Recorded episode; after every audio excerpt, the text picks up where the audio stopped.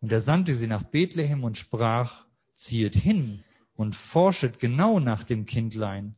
Wenn ihr es aber gefunden habt, so berichtet es mir, damit auch ich komme und ihm huldige. Sie aber, als sie den König gehört hatten, zogen hin. Und siehe, der Stern, den sie im Morgenland gesehen hatten, ging vor ihnen her, bis er kam und oben über dem Orte stand, wo das Kindlein war. Als sie aber den Stern sahen, freuten sie sich mit sehr großer Freude. Und als sie in das Haus gekommen waren, sahen sie das Kindlein mit Maria, seiner Mutter, und sie fielen nieder und huldigten ihm, und sie taten ihre Schätze auf und opferten ihm Gaben, Gold und Weihrauch und Myrrhe. Und als sie im Traum eine göttliche Weisung empfangen hatten, nicht wieder zu Herodes zurückzukehren, zogen sie auf einem anderen Weg in ihr Land. Als sie aber hingezogen waren, siehe, da erscheint ein Engel des Herrn dem Josef im Traum und spricht, Stehe auf, nimm das Kindlein und seine Mutter zu dir und fliehe nach Ägypten und sei da selbst, bis es ich dir es dir sage, denn Herodes wird das Kindlein suchen, um es umzubringen. Er aber stand auf, nahm das Kindlein und seine Mutter des Nachts zu sich und zog hin nach Ägypten. Und er war da selbst bis zum Tode Herodes, auf das erfüllt würde, was von dem Herrn geredet ist durch den Propheten, welcher spricht, aus Ägypten habe ich meinen Sohn gerufen. Da ergrimmte Herodes sehr, als er sah, dass er von den Magiern hintergangen worden war. Und er sandte hin und ließ alle Knaben töten, die in Bethlehem und in all seinen Grenzen waren, von zwei Jahren und darunter nach der Zeit, die er von den Magiern genau erforscht hatte. Da wurde erfüllt, was durch den Propheten Jeremia geredet ist, welcher spricht, eine Stimme ist in Rama gehört worden, weinen und viel Wehklagen, Rahel beweint ihre Kinder und sie wollte sich nicht trösten lassen, weil sie nicht mehr sind.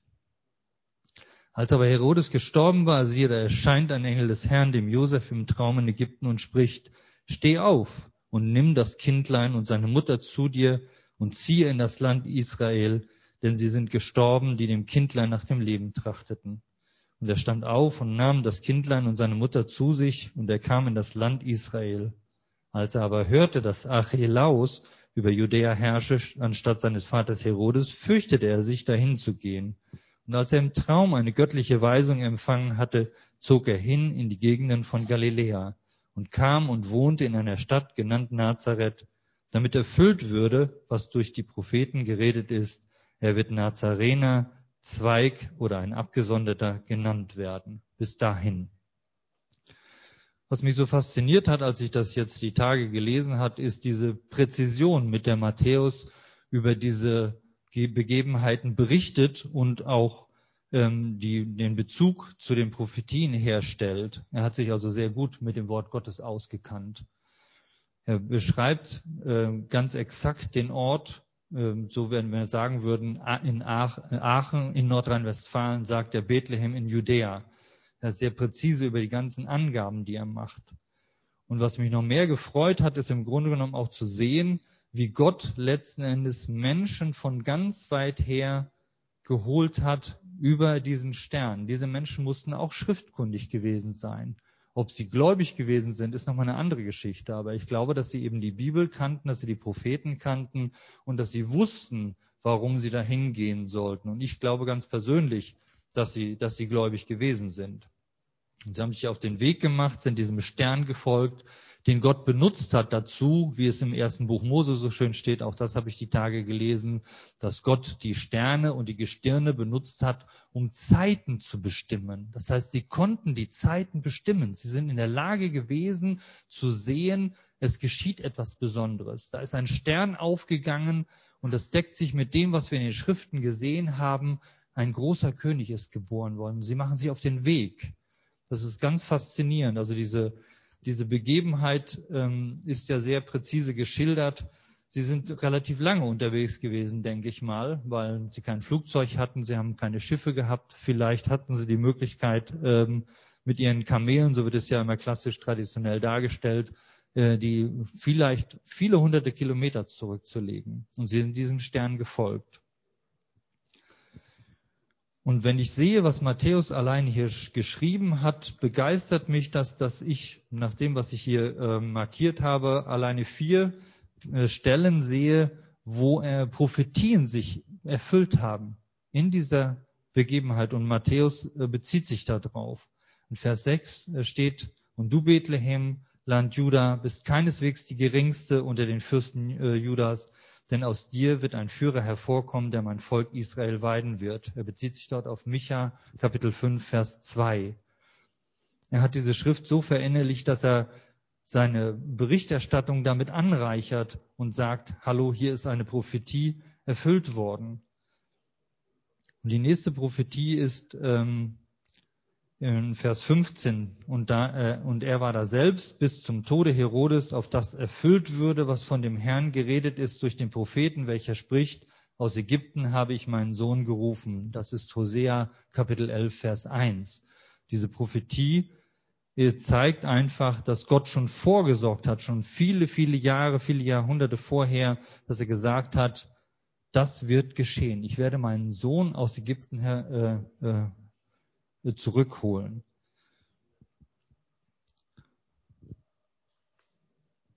Und in Vers 17 ist die nächste Prophetie, auf die Matthäus sich bezieht. Da wurde erfüllt, was durch den Propheten Jeremia geredet ist, welcher spricht, eine Stimme ist in Rama gehört worden, weinen und viel Wehklagen. Rahel beweint ihre Kinder und sie wollte sich nicht trösten lassen, weil sie nicht mehr sind. Das steht in Jeremia 31, Vers 15. Wir sehen einfach, wie sehr auch Matthäus bewegt wird durch diese Prophetien oder bewegt worden ist, dass er eben sieht, ich berichte euch das, was Gott schon so viele Jahrhunderte vor, vorhergesagt hat, dass es ihm wichtig ist, das mit in, in diese ja, chronologische äh, Auflistung der Ereignisse ähm, aufzunehmen. Und die letzte Prophetie, äh, von der hier geredet ist, ähm, ist äh, in Vers 22 und 23. Als er aber hörte, dass Archelaus über Judäa herrsche anstatt seines Vaters Herodes, fürchtete er sich dahin zu gehen. Und als er im Traum eine göttliche Weisung empfangen hatte, zog er hin in die Gegenden von Galiläa und kam und wohnte in einer Stadt genannt, genannt Nazareth, damit erfüllt würde, was durch die Propheten geredet ist. Er wird Nazarener genannt werden. Das ist in Jesaja Kapitel 11, Vers 1. Ne, da ist eben diese Bedeutung Nazarener, ein Zweig, ein Abgeordneter, ein, ein Abgeordneter, sorry. Ne, und das ist genau das, was ähm, äh, in Jesaja 1 steht, dass dieser Reis äh, äh emporspringen wird. Das ist diese, dieser Bezug, diese Prophetie. Es begeistert mich einfach, wie präzise Gott hier arbeitet. Ja, was mir jemand mal gesagt hat, und das ist faszinierend zu sehen, und da habe ich mir noch nie drüber Gedanken gemacht vorher, weil uns, für uns das selbstverständlich ist. Wir stellen uns morgen den Wecker, wir haben eine bestimmte Uhrzeit, wann wir aufstehen, wir haben eine Zeit, wann wir zur Arbeit gehen. Dass Gott hat die Zeit erschaffen. Das ist keine menschliche Erfindung, sondern Gott hat die Zeit erschaffen in dem Augenblick, wo er gesagt hat, hey, ich schaffe jetzt hier Gestirne im Himmel und dann anhand dessen könnt ihr Zeiten bestimmen. Und ab dann hat die Zeitrechnung stattgefunden. In der Ewigkeit gibt es keine Zeit. Die Ewigkeit ist unendlich, da brauche ich keine Uhr. Ich habe einen Termin mit Gott. Nein, ich bin ewig in seiner Gegenwart. Halleluja. Was mich ganz besonders fasziniert, das ist noch ein ganz anderer Aspekt, ähm, neben den Prophetien, die sich hier halt erfüllt haben, die Matthäus eben auch ganz deutlich nennt, ist die Führung Gottes. Das ist ein Timing, auch da wieder diese Geschichte, äh, Chronos, wie es im, im Griechischen heißt, die Zeit hat Gott erfunden, er hat sie geschaffen und er arbeitet wie ein Schweizer Uhrwerk. Die Prophetien erfüllen sich. Die Prophetien erfüllen sich alle bis aufs Wort, bis aufs Kleinste. Er geht hin in jeden kleinen Detail, achtet er drauf. Und das finde ich auch faszinierend, wie Matthäus das beschreibt. Die Magier haben den König gehört. Aber sie haben nicht auf ihn gehört, sondern sie haben nur gehört, was er gesagt hat. Ich glaube, die haben ihm nicht getraut. Und dann kam ja der Traum, kam ja die Bestätigung, geht nicht zurück. Ganz präzise Anweisung im Traum, geht nicht zurück. Sie wurden geführt durch den Stern, Punkt, punktgenau äh, dahin geführt, wo sie hin mussten. Noch bevor jegliches Navigationssystem erfunden worden ist, hat Gott sie geführt über hunderte von Kilometern hinweg mit den simpelsten Methoden und sie wussten aufgrund der Schrift, da ist der Stern und der weist uns den Weg, das ist der Stern, der, der die äh, Geburt des Königs der Könige, des Herrn der Herrn ankündigt. Und dann immer wieder die Anweisung auch an Josef im Traum. Immer wieder, Gott greift ein zum richtigen Zeitpunkt. Er wusste genau, was kommen wird. Nimm dein Kind, nimm deine Frau und flieh. Und die sind in der Nacht noch direkt losgegangen. Da gab es auch keine Zeit zu verlieren. Ne? Das ist einfach so der Punkt. Und wenn man das wirklich sieht, Josef ist ganz gezielt in diesem, äh, ähm, in diesem Abschnitt ganz gezielt durch Gott im Traum geführt worden. Und ich glaube, das ist das, was wir auch erwarten dürfen, nicht nur im Traum, sondern es ist die Zusage Gottes, dass wir durch sein Wort und durch den Heiligen Geist geleitet werden. Es kann durch Träume sein, so wie die Verheißungen sind. Es kann durch Gesichter, durch Visionen sein. Aber Gott wird uns führen. In Jesu Namen. Amen.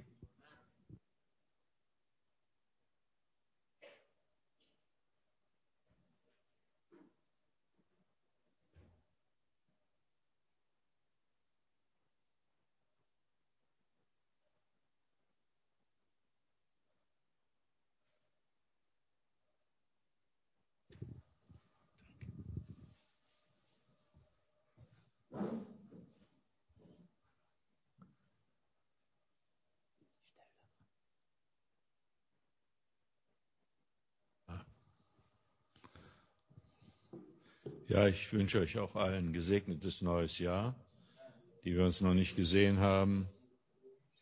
Gott ist wunderbar. Gott will uns führen. Das dürfen wir auch in unserem Leben erwarten, durch Träume. Ich träume in letzter Zeit öfter mal was, aber bis jetzt habe ich noch nicht so recht gefunden, ob das, was da göttlich ist. Aber ich bin überzeugt davon, dass Gott uns durch Träume führen will, durch sein Wort, durch Gesichte in unserem persönlichen Leben. Ich möchte lesen aus dem, aus der Apostelgeschichte.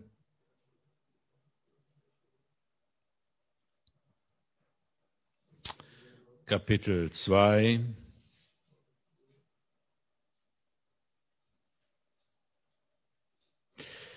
Vers 40 abwärts.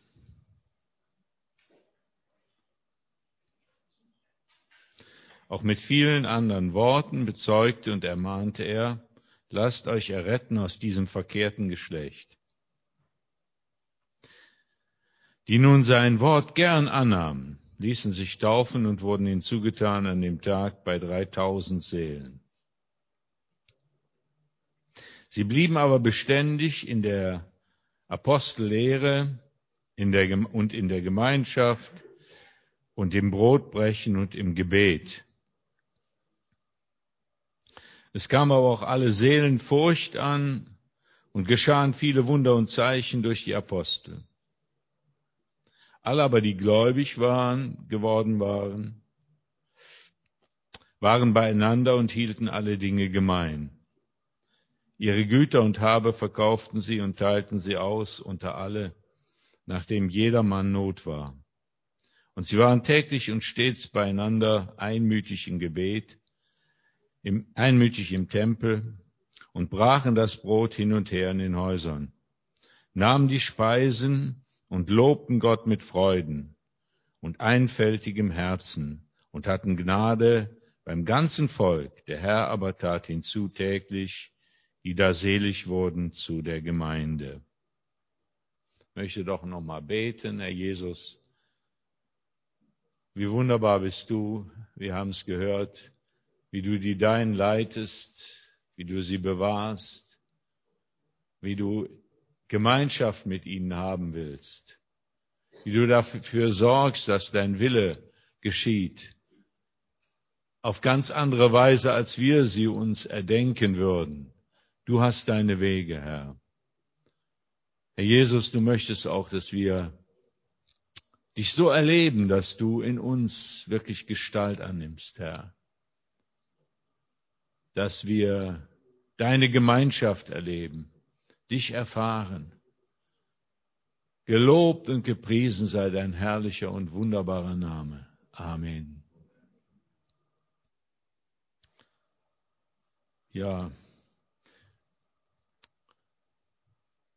Ich habe so gebetet, natürlich. Was, was soll ich sagen? Ich habe das ja erfahren, dass die Gemeinde sich praktisch völlig neu bildet aus jüngeren Leuten. Und das hatte ich ja auch schon in den Jahren vorher, war das auch mein Gebet. und hatte das dann auch so gesehen, dass das so sein wird, dass das so kommen wird. Als mich damals Gott rettete und ich zum Glauben kam und getauft wurde, da gab mir Gott während der Taufe durch den Täufer, der mich getauft hat, das Wort, wenn du in meinen Worten bleiben wirst, und auf mich achten wirst. Das ist das, was Josua auch bekam, das Wort. Wenn du täglich in meinem Wort, dann will ich dir gelingen geben. Und dann heißt es weiter, hieß es weiter, und ich werde dich zu einer Säule in meinem Tempel machen. Und es hat sich alles so erfüllt, wie damals, wie damals der, der äh, Bruder Krüger war das, Bruder Gerhard Krüger gesagt hat. Gott hat mir Gnade geschenkt, dass ich über Jahre auch hier in der Gemeinde einen Säulendienst ausführen durfte. Das war reine Gnade. Denn Gott musste bei mir vieles verändern. Musste, ich war ja neu bekehrt und ich hatte viele falsche Vorstellungen und Gott hat über die Jahre viel an mir arbeiten müssen, musste viel lernen, viel downloaden, wie man heutzutage sagt. Und Gott sei Dank, Gott hat mich bewahrt. Gott hat mich bewahrt und mit Herzeleid sage ich, dass viele meiner damaligen Genossen, die mit mir den Weg anfingen, leider nicht dabei geblieben sind leider abgedriftet sind. Aus irgendeinem Grunde. Ich will das nicht beurteilen und es ist auch nicht das letzte Wort gesprochen darüber. Aber eines ist mir wichtig, was wir auch hier eben gelesen haben. Was mir von Anfang an sehr wichtig war, ohne dass mir das jetzt jemand direkt gesagt hat, aber der Heilige Geist hat mir das gesagt und das Wort Gottes haben mir das gesagt, weil ich habe von Anfang an das Wort Gottes angefangen zu lesen. Ständig neu zu lesen. Ich weiß nicht, wie oft ich die Bibel durchgelesen habe, von Anfang bis Ende. Um Gott wirklich kennenzulernen. Um sein Wesen kennenzulernen. Und ich lerne immer neu dazu. Dinge dazu, die ich vorher nicht gesehen habe. Und, aber eines war mir wichtig, dass ich in der Gemeinschaft geblieben bin. Wir nennen uns ja auch freie Christengemeinde. Gemeinschaft ist das Zentrale in einer Gemeinde. Gemeinde ist nicht das, was wir hier im Christentum gewöhnt sind, so Kirche. Morgens früh, man geht, also ich weiß, als ich jung war, bin in Brand aufgewachsen zeitweise und in, in Büsbach dann, äh, meine katholischen Freunde, die sind jeden Sonntag zur Kirche gegangen. Das war so Pflicht. Heute gehen sie nicht mehr zur Kirche. Ähm, das war Pflicht damals nach dem Krieg, die ersten Jahre. Man hat das Hitlertum und den, den, ähm, den äh, Nationalsozialismus, ja auch eine Form des Sozialismus, abgeschüttelt. Eine atheistische Religion im Prinzip, abgeschüttelt und hat sich wieder Gott zugewandt. Die Kirchen waren voll, hat wieder Gott gesucht, weil man gesehen hat, wohin man kommt ohne Gott. Man hat gedacht, man kommt überall hin ohne Gott. Aber in Wirklichkeit ist man nirgendwo hingekommen ohne Gott. Das Land war zerstört. Ich kann euch Bilder zeigen von Düren, von, von Aachen. Das, du kannst von einer Ecke zur anderen durchgucken. Düren war die zerstörteste Stadt Deutschlands, so von, von der Prozentual. Darüber will ich nicht sagen. Jedenfalls diese, das war so eine Pflicht. Und ich bin auch zeitweise dann in meine evangelische Kirche gegangen äh, in Brand, da gab es so eine kleine. Aber es war Kirche eben. Ne? Man, man ging sonntags zur Kirche, aber sonst hatte man keinen Bezug. Es war nicht wirklich. Die Menschen waren frommer. Die Menschen waren gottesfürchtiger. Auch wenn es teilweise nur äußerlich war, aber es war, die Gottlosigkeit war nicht so offensichtlich. Die war da, natürlich, klar. Die Leute waren auch nicht gerettet, auch nicht wiedergeboren. Wir laufen jetzt wieder in so eine Zeit hinein. Und vieles der Dinge, die wir jetzt im letzten Jahr erlebt haben, ist eine Folge dessen, weil, das sage ich euch ganz offen, ist eine Folge dessen, weil die, sowohl die Regierung als auch die Bevölkerung keine Gottesfurcht mehr haben. Sie haben mehr Furcht vor einer, vor einer Grippe als vor Gott. Das ist eine Folge. Eine Folge der, der, ähm, der Umkehrung der, der göttlichen Werte. Das, was süß ist, wird sauer genannt und das, was, was gut ist, wird schlecht genannt und es ist, und wir laufen in diese Zeit hinein und wir als Gläubige, wir laufen da mit. Nicht innerlich mit, nein. Aber es ist so. Das Volk Gottes musste auch im Zweiten Weltkrieg, den Zweiten Weltkrieg mit durchlaufen. Das, das war so. Das ist leider so. Da seht ihr, wie wichtig das ist und wäre, dass wir für die Regierung schreien und beten. Weil die Torheiten, die die machen, die haben wir auszutragen. Die Dummheiten, die die Regierung machen, die Gottlosigkeit, die haben wir auszutragen. Deswegen müssen wir ungeheuer beten für die Regierung. Und, aber gleichzeitig war mir klar damals. Das ist deine Gemeinde. Da hörst du Wort Gottes. Und da müssen wir auch, auch beten.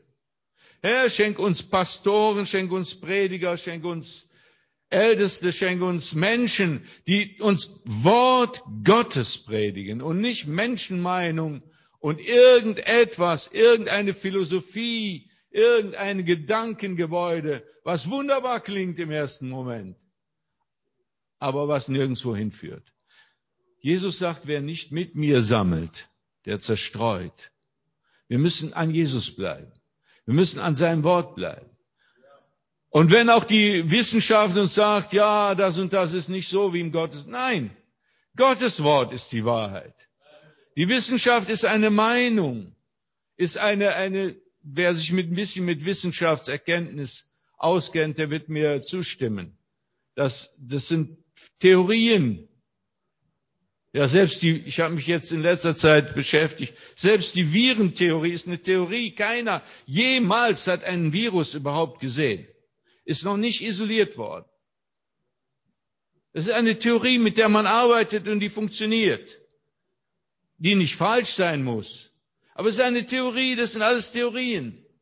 Aber Gottes Wort ist die Wahrheit. Und darin dürfen wir bleiben. Und darin dürfen wir wachsen. Und die Gemeinde ist die Gemeinde. Die Gemeinde ist auch nicht ein, das habe ich schon oft gesagt, und vielleicht denkt ihr, das ist ein bisschen penetrant. Aber die Gemeinde Jesu hat alle tausende Jahre überstanden Wer sich ein bisschen mit Kirchengeschichte und Gemeinde Jesu Geschichte äh, beschäftigt, der sieht, dass zeitweise war sie überhaupt nicht mehr zu sehen. Im Stalinismus. Und da sehen wir, wie wichtig das ist. Auch das Gemeinde, auch in solchen Zeiten sehen wir, dass Gemeinde Hausgemeinschaften braucht. Gemein, kleinere Gemeinschaften, die man nicht so schnell verbieten kann. Wenn man nicht so schnell sagen kann, ihr dürft jetzt gar nicht mehr zusammenkommen. Sondern wo, wo die Gläubigen zusammenkommen unter dem Radar und Gemeinschaft haben und sich am Worte Gottes orientieren und wirklich Gemeinde Jesu sind, so wie, wie wir das hier lehren.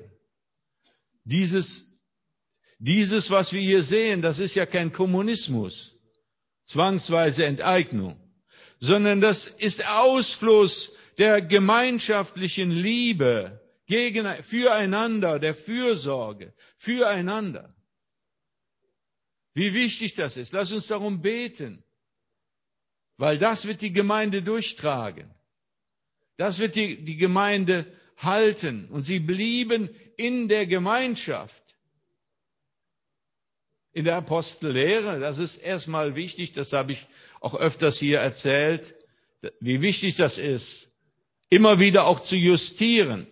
Jede Gemeinde hat irgendwelche Apostel, irgendwelche Leiter und die haben so ihre Ideen und es kann schon sein, dass sie so, so ein bisschen so, aber es muss immer wieder justiert werden. Die Apostellehre, das, die Bibel, das Wort Gottes, die Briefe, das ist unsere Lehre.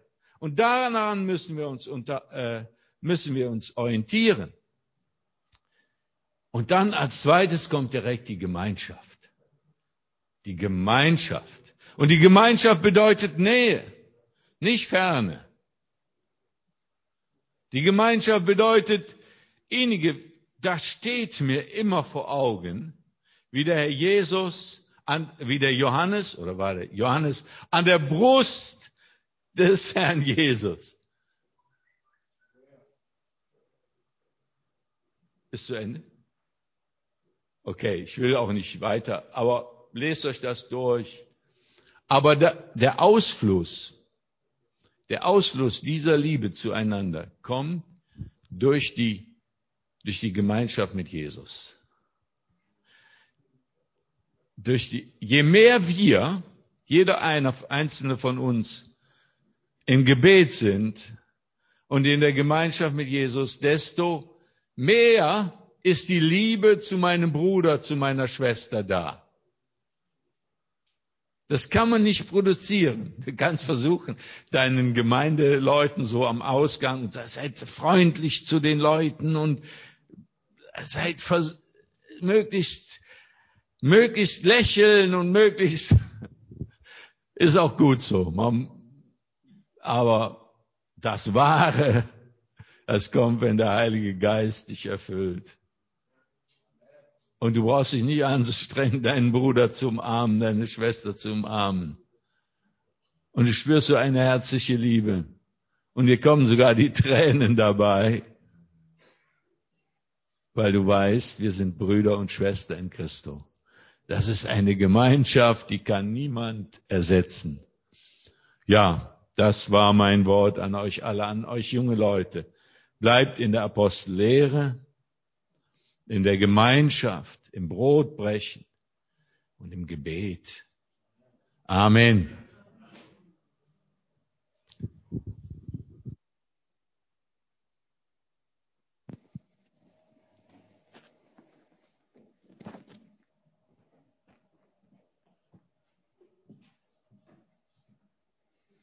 Ja, einen wunderschönen ersten Sonntag im Jahr 2021. Gottes Segen für dieses Jahr.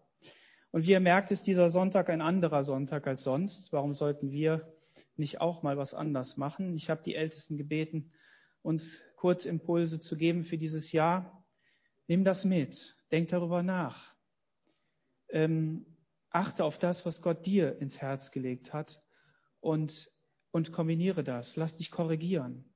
Lass dich mit, mit hineinnehmen. Joachim hat davon gesprochen, dass Gottes Wort präzise ist, dass er Menschen beruft und ihnen Vision gibt. Und ein Josef, der darauf gläubig und gehorsam reagiert hat und gesagt hat, ja, ich mache das, ich stehe dazu. Und seine Zeit war auch schwierig.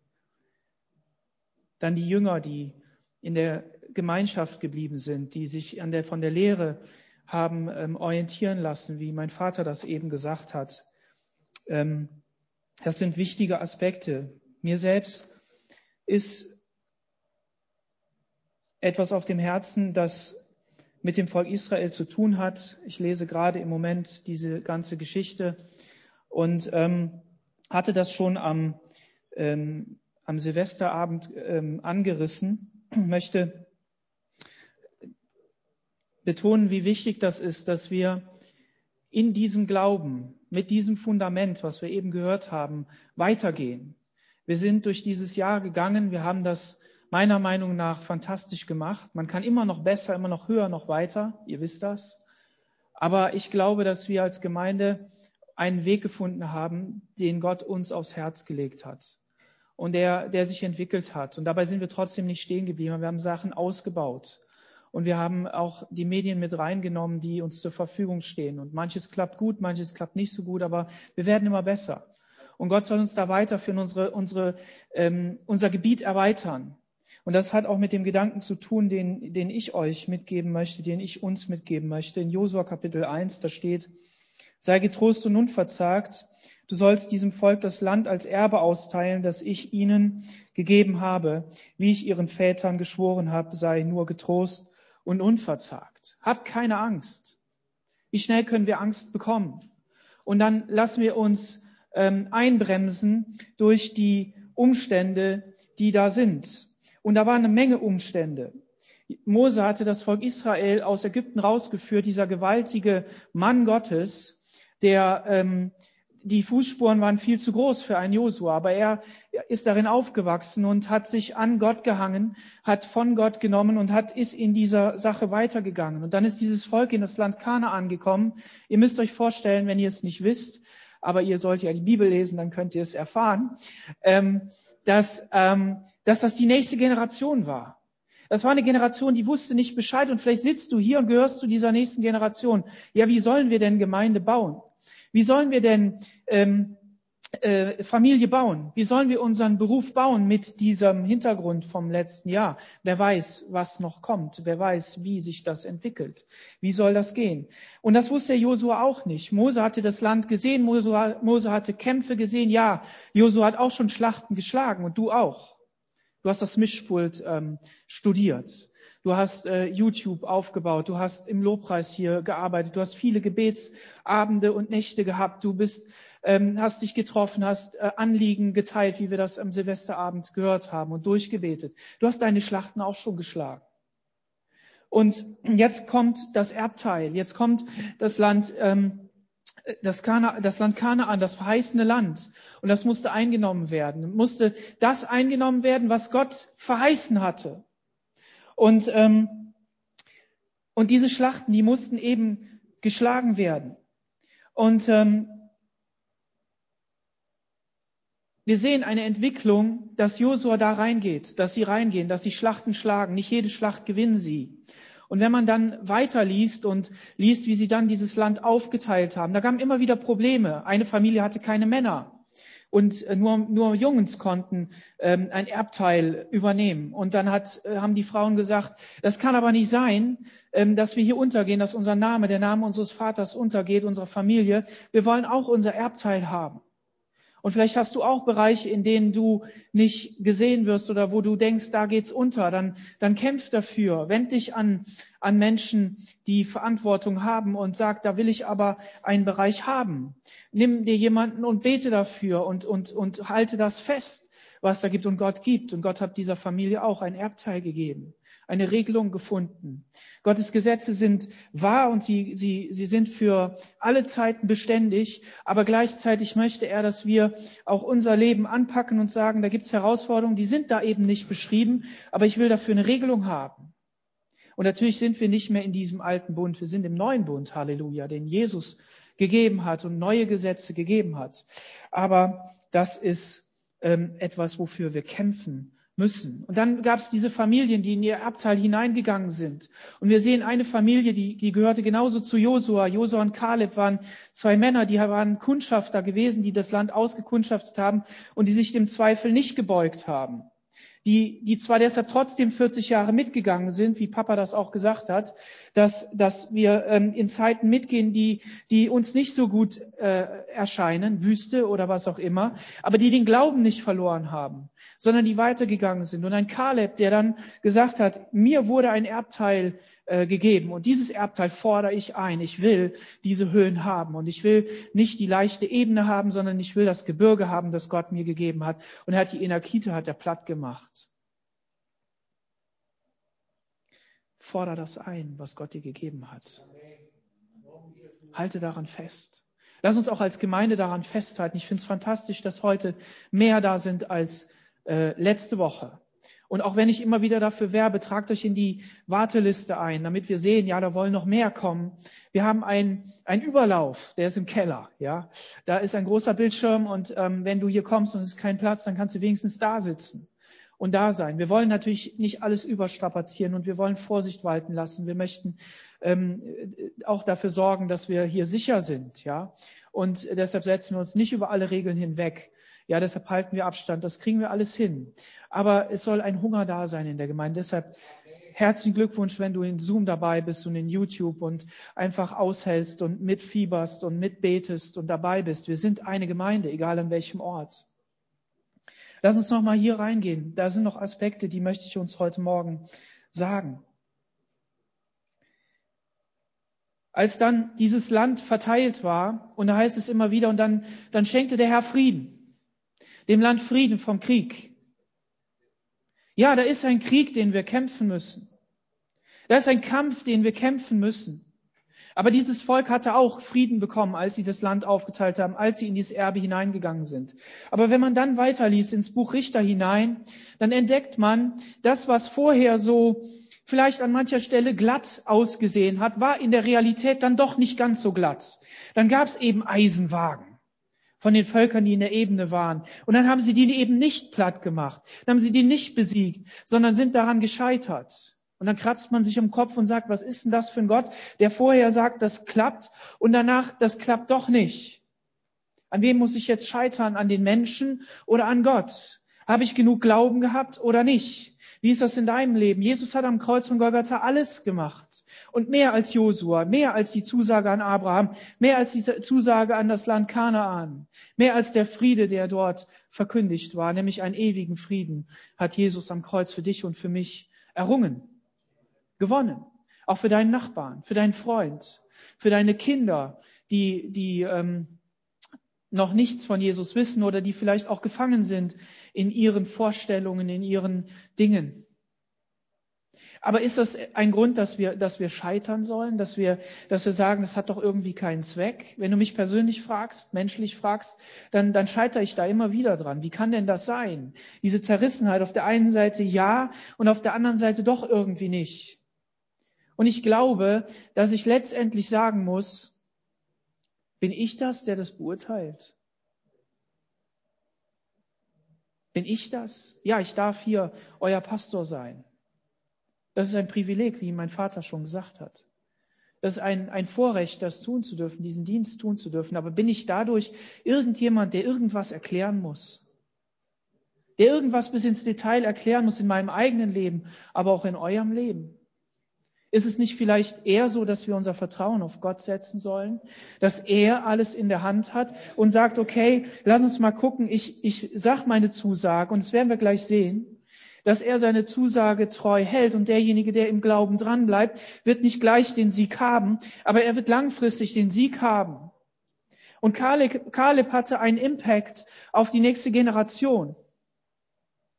Kaleb war nicht ein Mann, der gesagt hat, na ja, also ich habe es ja in der Wüste geschafft und ich habe für meine Familie das Land eingenommen, aber mal gucken, was in Zukunft kommt. Und ihr könnt selber lesen, ähm, wenn ihr mal Richter Kapitel 2 äh, aufschlagt, da, sehen wir so diese, dieses, ähm, diese Schablone, nachdem alles, was danach kam, so passiert ist.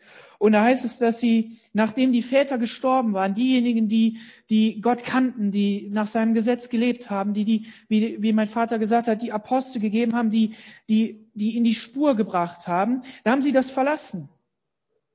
Da haben sie, da taten die Kinder Israel, Vers 11, äh, was böse war vor dem Herrn, dienten den Baalim, also den Göttern dieses Landes, und verließen den Herrn, den Gott ihrer Väter, der sie aus Ägypten geführt hat, und folgten anderen Göttern von den Göttern der Völker, die um sie her wohnten, und beteten sie an und erzürnten den Herrn, denn sie verließen den Herrn und dienten den Baal, dem Baal und den ähm, Astaroth. Wieder eine neue Generation, wieder jemand, der die Geschichten nicht kannte, der nicht wirklich erlebt hat, wer Gott ist. Aber Kaleb war einer, der in seiner Familie ein, ein Fundament gelegt hat und der das auch irgendwie an seine Kinder weitergegeben hat. Was lesen wir? Schlagt mal die Seite weiter auf oder blättert auf eurem Wisch-Handy da weiter. Da heißt es im Kapitel 3, Vers 9, da schrien die Kinder Israels zum Herrn und der Herr erweckte ihnen einen Retter Also wenn ihr das mal so in einem Zug lest, so äh, von der Landverteilung in Josua dann ähm, bis hin jetzt hier bis, bis Richter, dann werdet ihr merken, dass, wie ich eben schon mal sagte, da sind Dinge, die sind Wahrheit. Das Land wurde verteilt, der Herr hat Ruhe und Frieden gegeben, der Herr hatte ihnen das Land gegeben und alle Worte des Herrn wurden erfüllt. Aber gleichzeitig waren da noch Kämpfe und es funktionierte nicht und äh, dann wird eben halt hier nochmal so beschrieben, wie das gewesen ist. Josua ist, mal, ist nicht nochmal gestorben, aber ist gestorben und, und dann wie, wie dieses Volk sich, wie so eine Zusammenfassung, wie es sich verhalten hat. Und man könnte den Eindruck Druck, äh, haben, dass die Geschichten, die danach kommen, mit dem davor nichts zu tun haben. Aber für mich beschreiben die mehr das Leben als irgendwas anderes. Denn auf der einen Seite stimmt das, wie ich schon gesagt habe, aber auf der anderen Seite äh, geht es trotzdem weiter. Und dann liest man hier den zweiten Teil von diesem Vers 9, der, der sie errettete. Doppelpunkt, Otniel. Und dann sagt man sich, Otniel kenne ich schon, den Sohn des Kenas, Kalebs jüngsten Bruder. Wer war denn der Otniel? Dann blättert man zurück, Richter Kapitel 1, Vers 12, und dann findet man noch eine fantastische Liebesgeschichte, vielleicht auch. Kann man sich ja ausmalen, vielleicht auch wurden die einfach, naja, aber ich denke, es war eine Liebesgeschichte. Könnt ihr mal nachlesen. Okay, also ein Mann, mit dem es weitergeht, und da steht, und der Geist des Herrn kam auf ihn und er wurde Richter in Israel. Da ist etwas in der Familie gewesen. Da wurde etwas reingelegt. Da wurde etwas weitergenommen, weitergetragen. Und dann hat der für Frieden gesorgt. Der besiegte die alle, der, der brachte alles, was böse war, das, das, das war weg. Und was heißt im Vers 11? Da hatte das Land 40 Jahre lang Ruhe. Und dann kam wieder ein Richter und dann noch ein Richter und dann 80 Jahre Ruhe. Und ich werde mal diese Ruhejahre zusammenzählen. Und dann ziehe ich die mal von den ganzen Jahren ab. Ich glaube, Gott will uns mit diesen, mit diesen Geschichten, die er da aufgeschrieben hat, etwas zeigen. Das sagt er ja im Neuen Testament. Nehmt sie euch als Beispiel. Nämlich, wie schnell man von Gott weg kann. Amen. Wie schnell das geht. Deshalb lasst uns eine Gemeinde sein, ganz im, im ähm, Gedanken, der vorher schon gesagt worden ist. Lasst uns eine Gemeinde sein, die am Wort bleibt. Lasst uns nicht eine Gemeinde sein, die, die immer nur die bessere Predigt halten will und die schlauer sein will und, und, und was weiß ich was alles, sondern lasst uns eine Gemeinde sein, die am Wort bleibt, an der Wahrheit bleibt. Und Wahrheit bringt in Liebe zu Recht. Und wenn ich jetzt was falsch gesagt habe, das kann mir durchaus passieren. Dann kommt einer und sagt, du, ich habe das nochmal gelesen, hier steht das und das. Und wenn du dir nicht ganz sicher bist, dann sagst du, komm, lies das nochmal nach, schau mal nach. Und wenn du dir ganz sicher bist, dann, dann sagst du es auch in Liebe. Wir müssen uns nicht übertrumpfen, sondern womit sollen wir uns anreizen und übertrumpfen? Mit den Barmherzigkeitsdiensten, mit den Werken der Liebe, mit dem Füreinander uns umarmen, uns, uns ähm, nicht nur körperlich, sondern geistlich, sondern, sondern seelisch, wirklich Gemeinschaft zu pflegen. Und in Corona-Zeiten sieht das eben anders aus. Es macht aber nichts, weil wir von diesen Dingen nicht abhängig sind. Und ein Wort zum Schluss. Der Herr Jesus hat gesagt in Johannes Kapitel 16,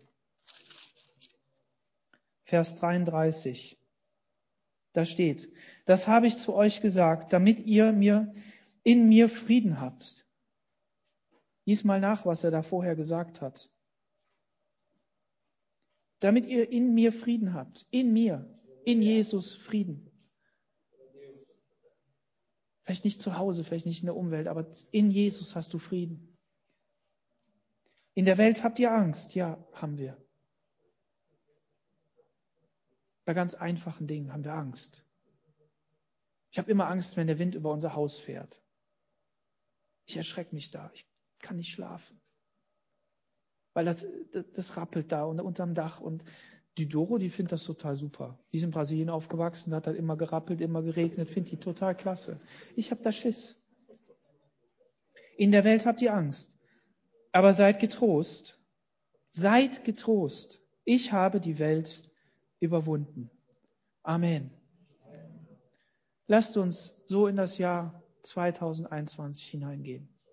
Nicht indem wir alles wegdiskutieren, alles wegdrehen, egal welche Meinung du zu irgendwas hast. Diskutieren nicht darüber, nicht wirklich. Lass uns darüber reden. Aber lass uns nicht wirklich diskutieren, uns entzweien darüber, sondern Gemeinde Jesu in Aachen sein, die Gott liebt, die Menschen dienen möchte, Menschen für Jesus gewinnen möchte und Stabilität geben möchte für ein Reich, das sein Reich ist. Amen. Amen. Lass uns gemeinsam aufstehen und beten. Herr Jesus, wir danken dir für deine Gnade in unserem Leben. Wir danken dir, Herr, dass wir an jedem Ort, hier vor Ort, in Zoom, in YouTube, egal wo wir sind, Herr, von dir etwas hören können, weil dein Geist in unseren Herzen ist, weil dein Geist zu uns reden möchte. Und ich danke dir für jeden, der das erste Mal zuhört, der vielleicht von dir noch nicht so viel weiß und kennt, der dich nicht kennt. Herr, begegne du ihm doch. Jesus, lass dein Wort ins Herz fallen und lass uns solche Lichter sein an jedem, in jedem Haus, in jeder Wohnung, in jeder Familie, in die du uns hineingesetzt hast. Herr, dass wir nicht Menschen sind, die ähm, verzweifelt sind über ihre Rettung, sondern die verzweifelt über eine Welt sind, die gerettet werden muss, die dann zu dir rennt und Ruhe und Frieden findet und deshalb eben nicht verzweifelt sein muss. Herr, verzweifelt, weil wir Menschen sind, aber du bist Gott und du hast Lösungen. Und du willst, dass Menschen gerettet werden. Du willst, dass wir in unser Erbe hineinkommen. Du möchtest, dass wir in der Lehre bleiben und dass wir Orientierung bekommen durch dein prophetisches Wort in unserem Leben. Herr, lass uns hineingehen in dieses Jahr und zum Segen sein.